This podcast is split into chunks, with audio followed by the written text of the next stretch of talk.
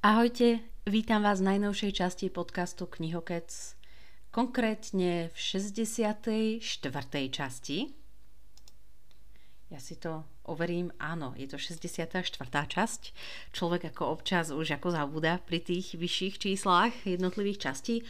A tentokrát to bude o dystópiách alebo antiutopistických románoch. Ale poďme si to najprv ako vôbec zadefinovať, čo je ten antiutopistický román alebo vôbec taká tá dystopia.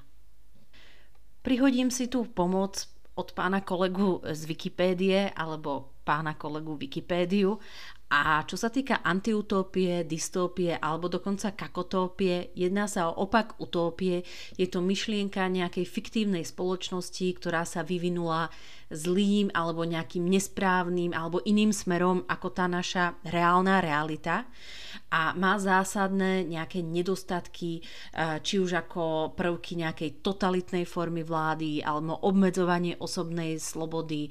A eh, vznikla v podstate prehá, prehnaním jednej alebo viac nejakých ideologických princípov. Občania takého antiutopistického sveta sú obvykle utlačovaní práve takým tým politickým systémom, ale nemusí sa jednať vždy len o nejaký politický systém. Veľmi často tam nájdeme v rámci antiutopistických diel práve také tie diela, kde prejde nejaká ako apokalypsa cez zem a ľudia sa musia nejakým spôsobom zmieriť a zvyknúť si na nejakú novú situáciu, napríklad nejakú geografickú situáciu, že zdvihli sa hladiny morí, alebo vo v knihe Vteřinu poté nefunguje vôbec napríklad elektrina na celom svete Takže nemusí sa jednať len o takú ako uh, utlačovanie politickým práve systémom. Uh, s rôznymi typmi utopistických alebo antiutopistických spoločností sa môžeme stretnúť hlavne ako v sci-fi, to ako uh, vôbec nie je ako prekvapujúce, ale teraz je taký ako celkom trend aj ťahať práve tú antiutopiu aj do takých aj iných žánrov, dokonca mám pocit, že sa môže objavovať kľudne aj v takej vyššej beletrii a jednu takú knižku určite dnes uh, spomeniem. Inak uh, za takú prvú antiutópiu môžeme považovať naozaj až také ako staroveké diela. Napríklad Aristofanes písal nejaké hry, ako sú Vtáci alebo Ženský snem. Potom veľmi takou známou antiutopiou je kniha Válka z mloky od českého autora Karla Čapka alebo hra RUR, kde RUR, kde teda v tejto hre ľudstvo nejakým spôsobom je vyhubené robotmi, ale naozaj ako tých kníh antiutopistických je obrovské množstvo. A keď si ako zadáte do Google práve ako pojem antiutopia alebo najznámejšia kniha z antiutopistického sveta. Vo väčšine prípadov vám vybehne román 1984 od Georgia Orwella. Ale spomeniem napríklad z takých kníh, ktoré ja dnes spomínať nebudem, e- ešte napríklad eh, knihu Williama Goldinka, Pána Múch, alebo Rea Bradburyho 451 stupňov Fahrenheita, ktoré som teda ja osobne nečítala, Pána Much som čítala, ale asi vám ju úplne nebudem odporúčať dnes.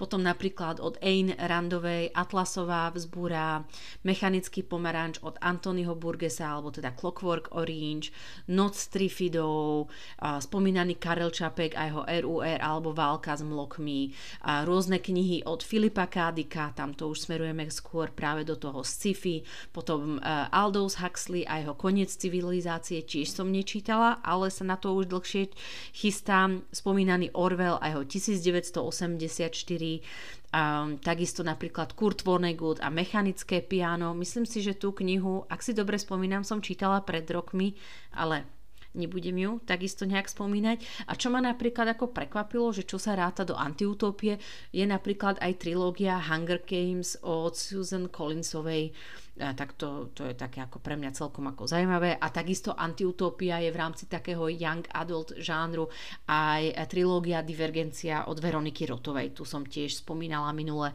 keď som natáčala práve podcast o tej young adult literatúre, keď som čítala knižky Mesačné kroniky. Um, Takisto niečo z tých ako novších diel, napríklad Metro 2033 od, uh, myslím, že on je ruský autor, Dmitrij Gluchovský, takisto som nečítala ešte a dúfam, že sa k tomu niekedy dostanem. Takže fakt tých antiutopistických diel je, ako ja to hovorím, pomilu jarmul, jarmilu a toho sa ako vôbec človek nemusí báť. A väčšina týchto spomínaných kníh alebo antiutopistických kníh, ktoré som napríklad nespomenula, ale viete, že sa tam zaradzujú, je dokonca aj sfilmovaných. Takže možno ak sa vám ako úplne nechce si to čítať a viac chcete tu ako akciu a vidieť to nejakým spôsobom očami, tak mm, práve nejaký taký eh, sfilmovaný román môže byť pre vás to pravé orechové. Ale už poďme teda na tie moje knižky, ktoré vám odporúčam. Ale ja si ešte dovtedy asi si ešte urobím nejakú kávičku. Áno, áno, pripravím sa na to nejakou dobrou kávičkou. Myslím si, že to uh, bude a že mi to nejak sadne práve na jazyček. Tak si idem spraviť kávu a vrhneme sa na to. Som späť, kávičku mám tuto v ruke, ja si dám jeden sip. Mm, fajná kávička. Mohli by sme z toho spraviť aj taký ASMR session. Neviem, či poznáte ten pojem, alebo to nejakým spôsobom vyhľadávate na YouTube, ale dosť bolo kecenia. Poďme teda na tie moje antiutopie.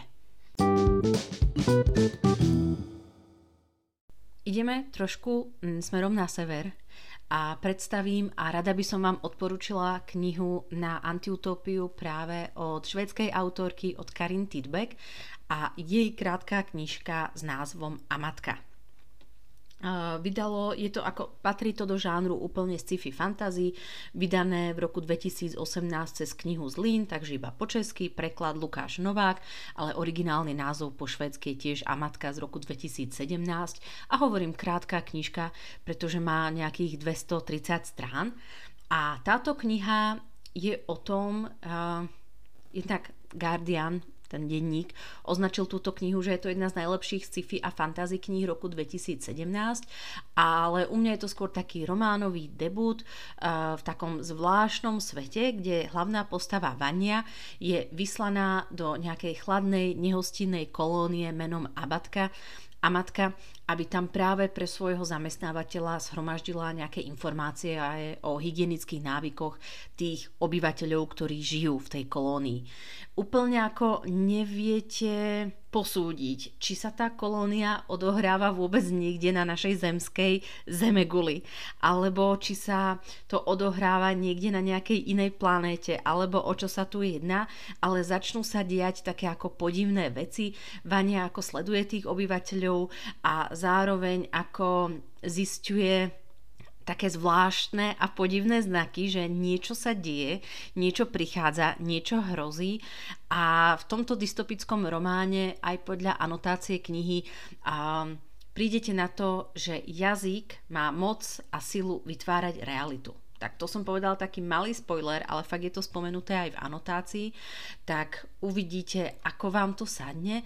A pre mňa to bola taká postapokalyptická kniha, mala aj trošku také surreálne črty, síce švedská autorka, ale trošku by som knihu prirovnala aj k takému fínskemu podivnu.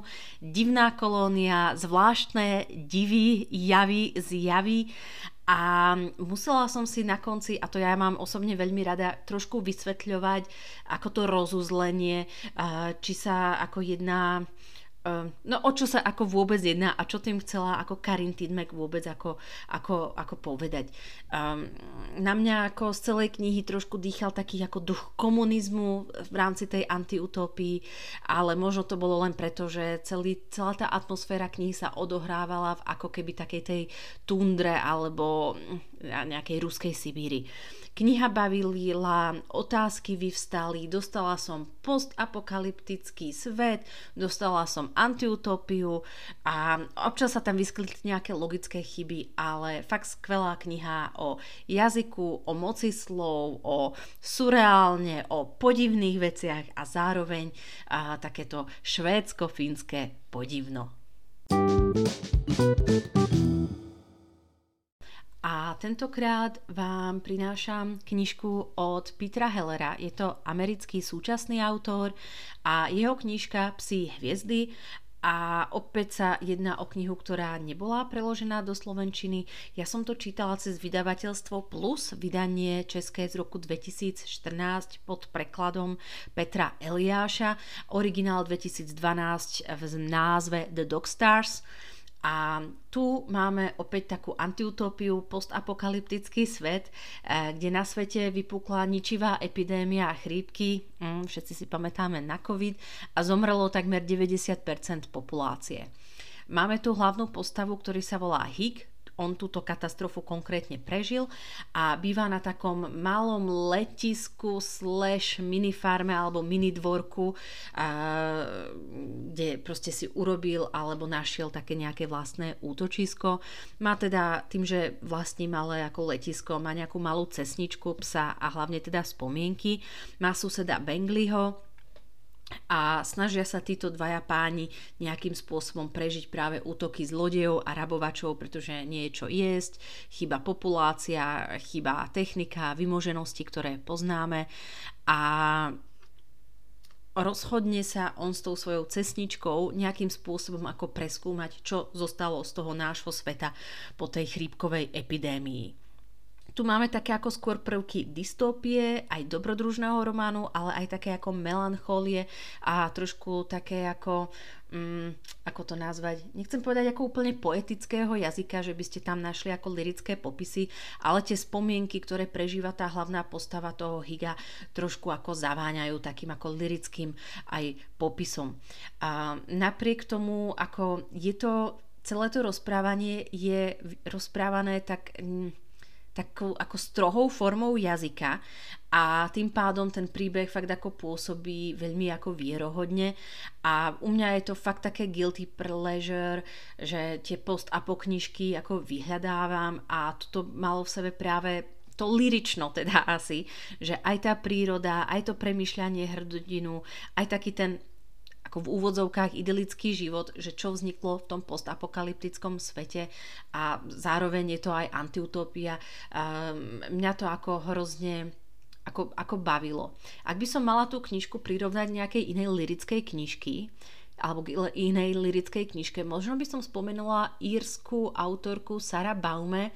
Ona napísala knihu Jasno, lepo, podstín z Hina. Ak si dobre spomínam, sú to ako 4 ročné obdobia a ten štýl je trošku ako veľmi podobný, ale tu tie psi hviezdy u toho Hellera sú ešte k tomu práve tie antiutopistické.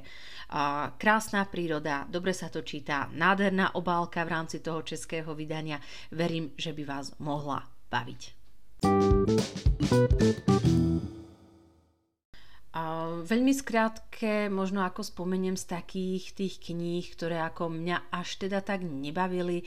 A je to knižka Napietí od Naomi Alderman. A ja som čítala teda tú práve ako českú verziu. Myslím si, že v Slovenčine to vydávalo inak pod názvom e, Sila. A ja teda ako v češtine pod taktovkou Arga.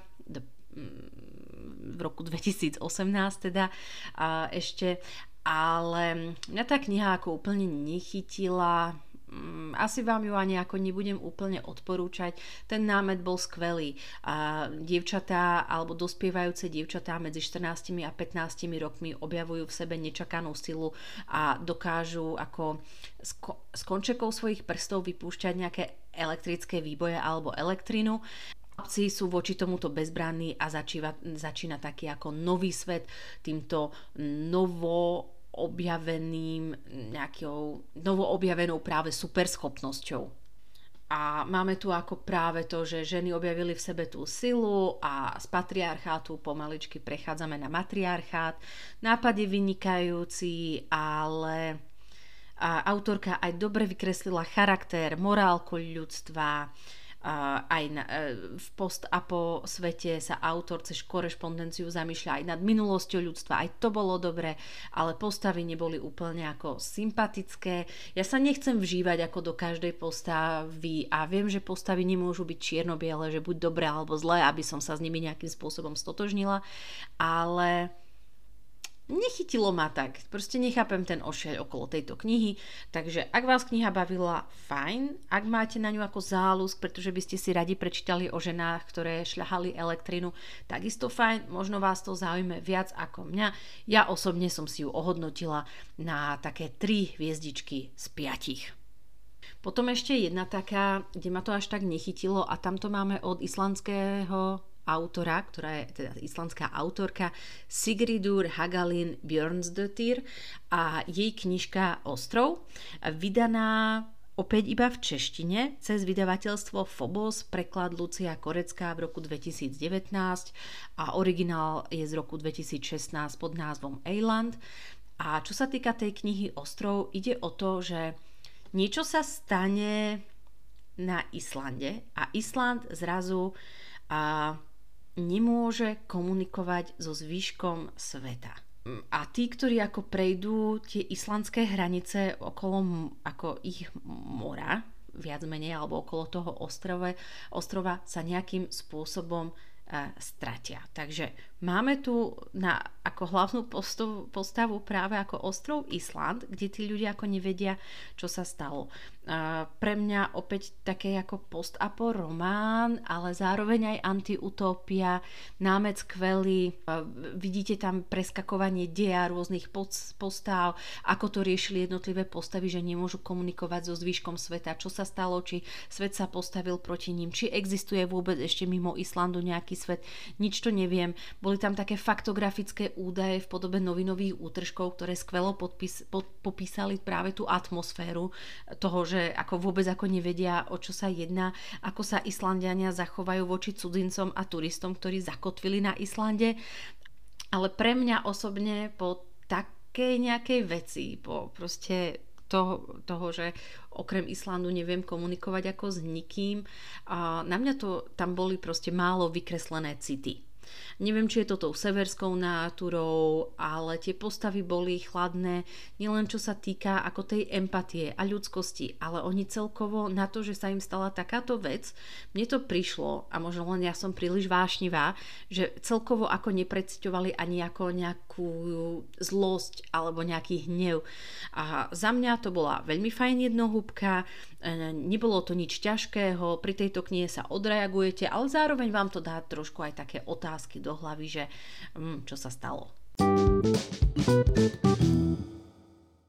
Ja som spomínala v rámci tých Young Adult Fantasy ešte napríklad Hry o život, ktoré som uh, rozoberala nedávno práve ohľadom ako Young Adult tematiky, ale ešte taká Young Adult kniha ma určite napadla od americkej autorky Lois Lowery a to je kniha Dárce alebo The Giver je to taká young adult fantasy, ale zároveň je to aj antiutopia. Antiutopia v tom, že tá spoločnosť, kde žije hlavná postava Jonas, necíti žiadne emócie, nevie o bolesti, o utrpení, ale zároveň tým pádom nevie ani o kráse, čo je to láska a priateľstvo. V podstate v celej tej e, spoločnosti totálne chýba ju nejaké ako city a možnosti voľby. No a tento Jonas v rámci ako svojho nejakého kariérneho postupu, keď má byť dospelý, sa má stať strážcom spomienok od iného strážcu spomienok, ktorý mu práve predá tieto ako záležitosti a spomienky na bývalé generácie. Mm, nebolo to zlé, ale zároveň ako, asi to bolo na mňa už ako príliš young adult, ale takisto ako zaujímavý vhľad do takejto spoločnosti. Oh, a ešte som si spomenula na jednu takú young adultovku, ktorá je takisto dystópiou a to je e, zber kostí od britskej autorky Samanthy Shannon, ktorá je hrozne mladá, narodila sa niekedy v 90. rokoch.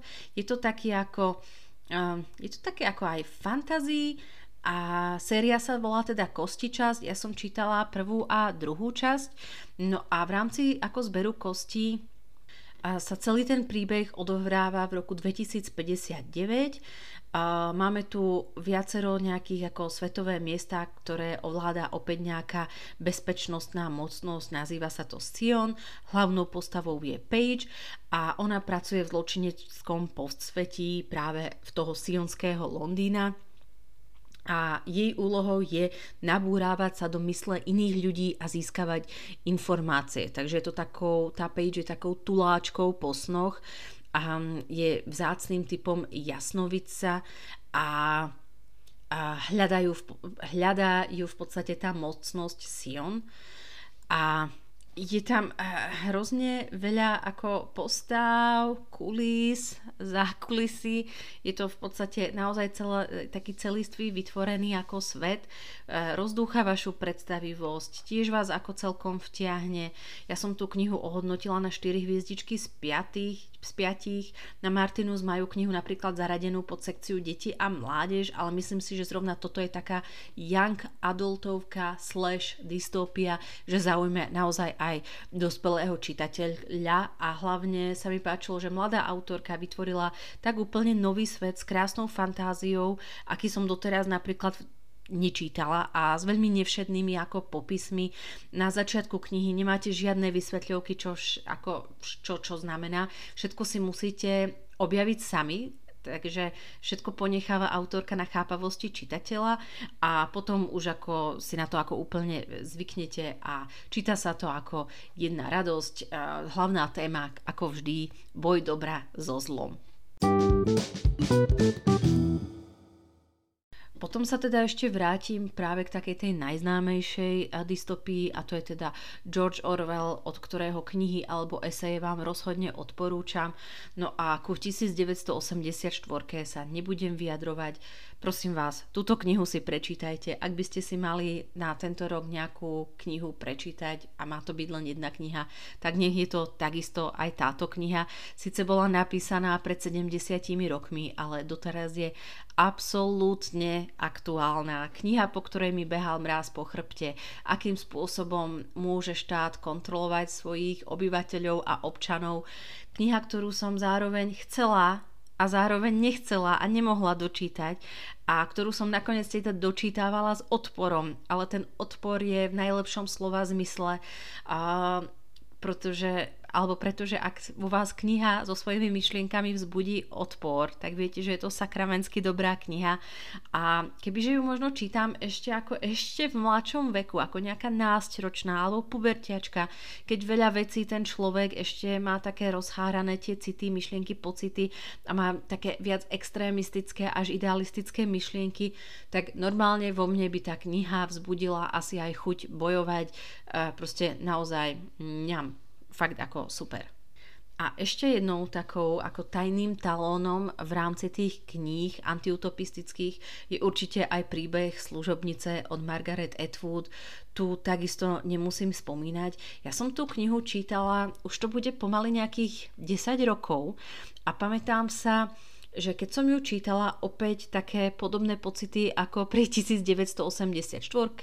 Máme tu ako spoločnosť, ktorá je rozdelená, ktorá je silno patriarchálna a ide o to, že všetky ženy, ktoré boli buď ako slobodnými matkami, alebo sa rozviedli, prichádzajú pred nejaký tribunál, sú súdené a mm, v spoločnosti vládne hrstka takých tých super ľudí, ktorí majú len to ako prvé manželstvo a nespochybnili, no a tie ostatné ženy im robia také ako služobnice alebo otrokyne a rodia im deti, ktoré musia potom odovzdávať tým matkám, ktoré sú ako v tom manželstve oficiálnom, čo je povolené tým štátom alebo tou spoločnosťou a tie matky, ktoré boli buď rozvedené alebo slobodné, si nemôžu nechať vlastné deti a tie deti, ktoré sa im ešte narodili počas ako tej modernej doby alebo našej reality im boli odobraté, takže oni vôbec netušia, čo sa deje.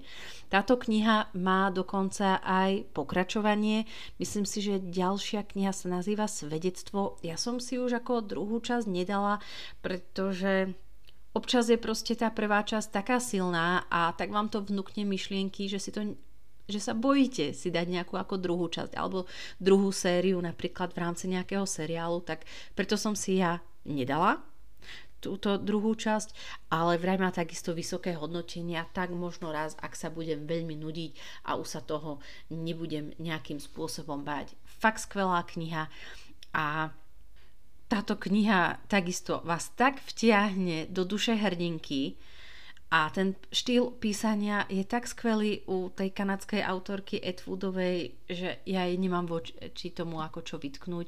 No a chcela som ešte spomenúť, uh, napijem sa kávy.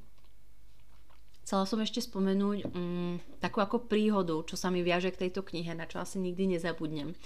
Ja som v tom čase, keď som knihu čítala, hľadala nové zamestnanie v úplne novom odbore pred tými deviatimi rokmi a prišla som na pohovor, ktorý ako prebehol ako v pohode, nebolo tam ako nič nejak ako brutálneho, bolo to taká ako úplne ako zbežný, zbežný pohovor a v rámci ako takého small talku na konci pohovoru sa ma opýtali, ako čo čítam. A ja som práve čítala príbeh služobnice.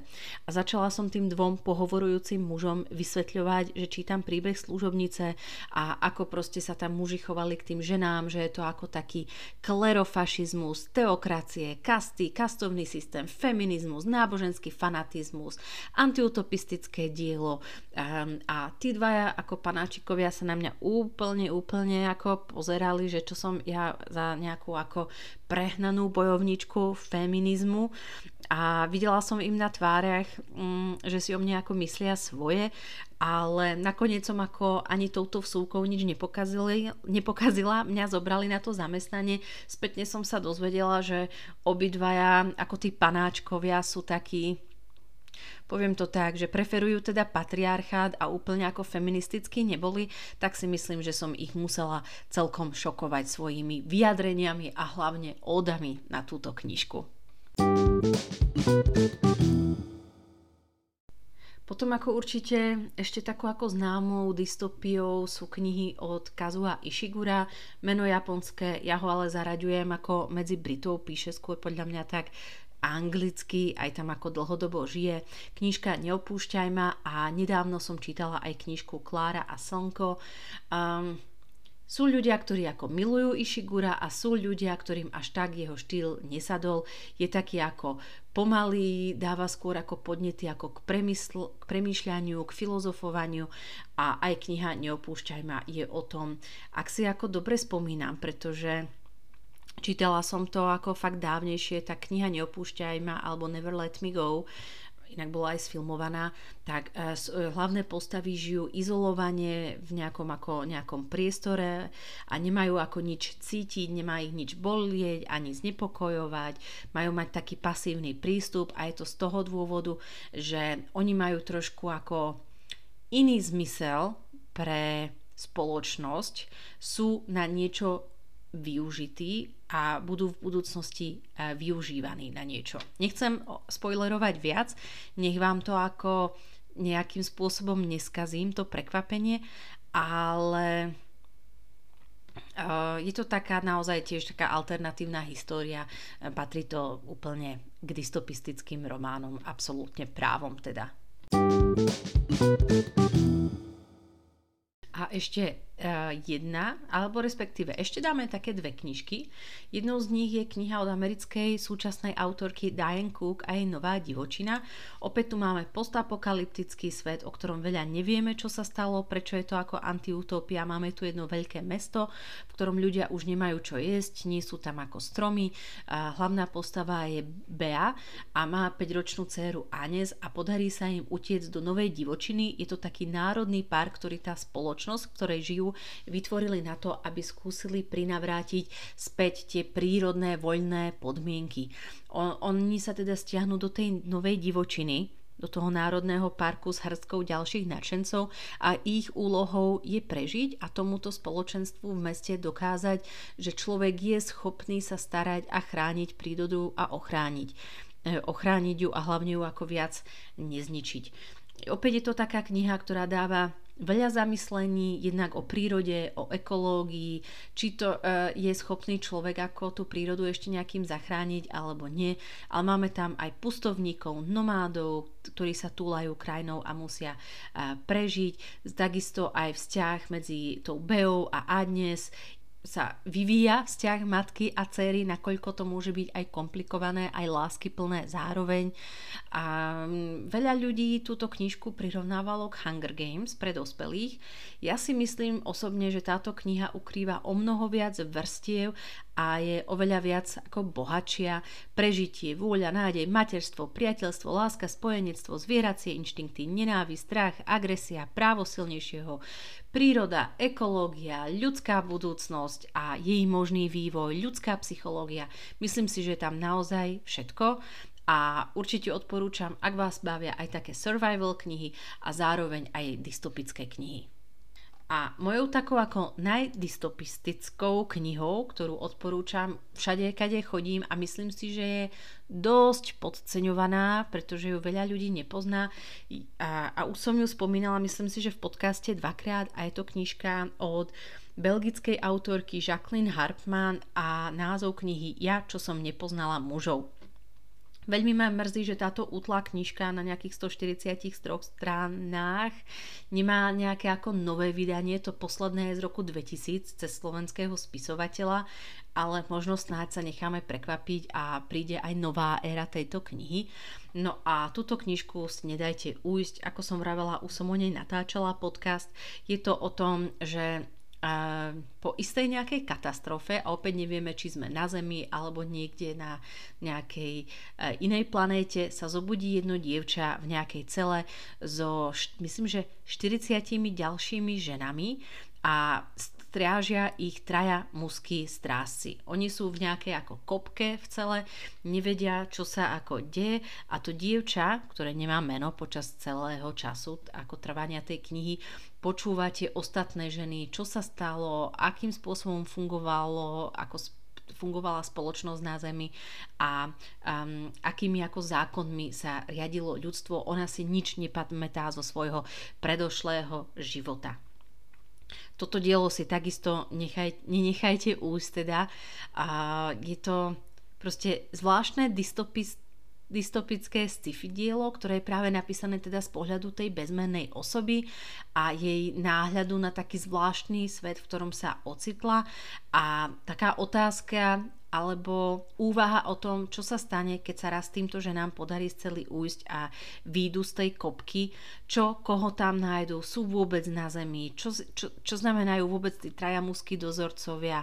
Je to kniha, ktorá nie len pre sci-fi priaznivcov, ale práve aj pre dystop pistických priaznivcov, ale aj pre survival nadšencov, ale aj pre filozofov. Dielo o inakosti, samote, osamelosti, ale aj o zapadnutí či nezapadnutí. A nechcem prezrádzať viac, ale ak by ste si mali prečítať, opäť poviem tú vetu, nejaké dystopistické dielo, okrem 1984, tak prosím, nech je to práve táto knižka. Je fakt fantastická. A ja som sa rozkecala až až. Dúfam, že vás niektoré z týchto kníh zaujali. Budem sa tešiť, ak mi dáte vedieť, či už cez Instagram alebo cez e-mailovú adresu knihokec.gmail.com a nejaký feedback, či vás niektorá z tých kníh zaujala. Možno ste všetky čítali a nemám vás čím prekvapiť a možno naopak pre mňa budete mať nejaký tip na nejakú super dystopickú knihu a budem sa na vás tešiť na budúce. Prajem čítaniu zdar a počujeme sa o dva týždne. Ahojte!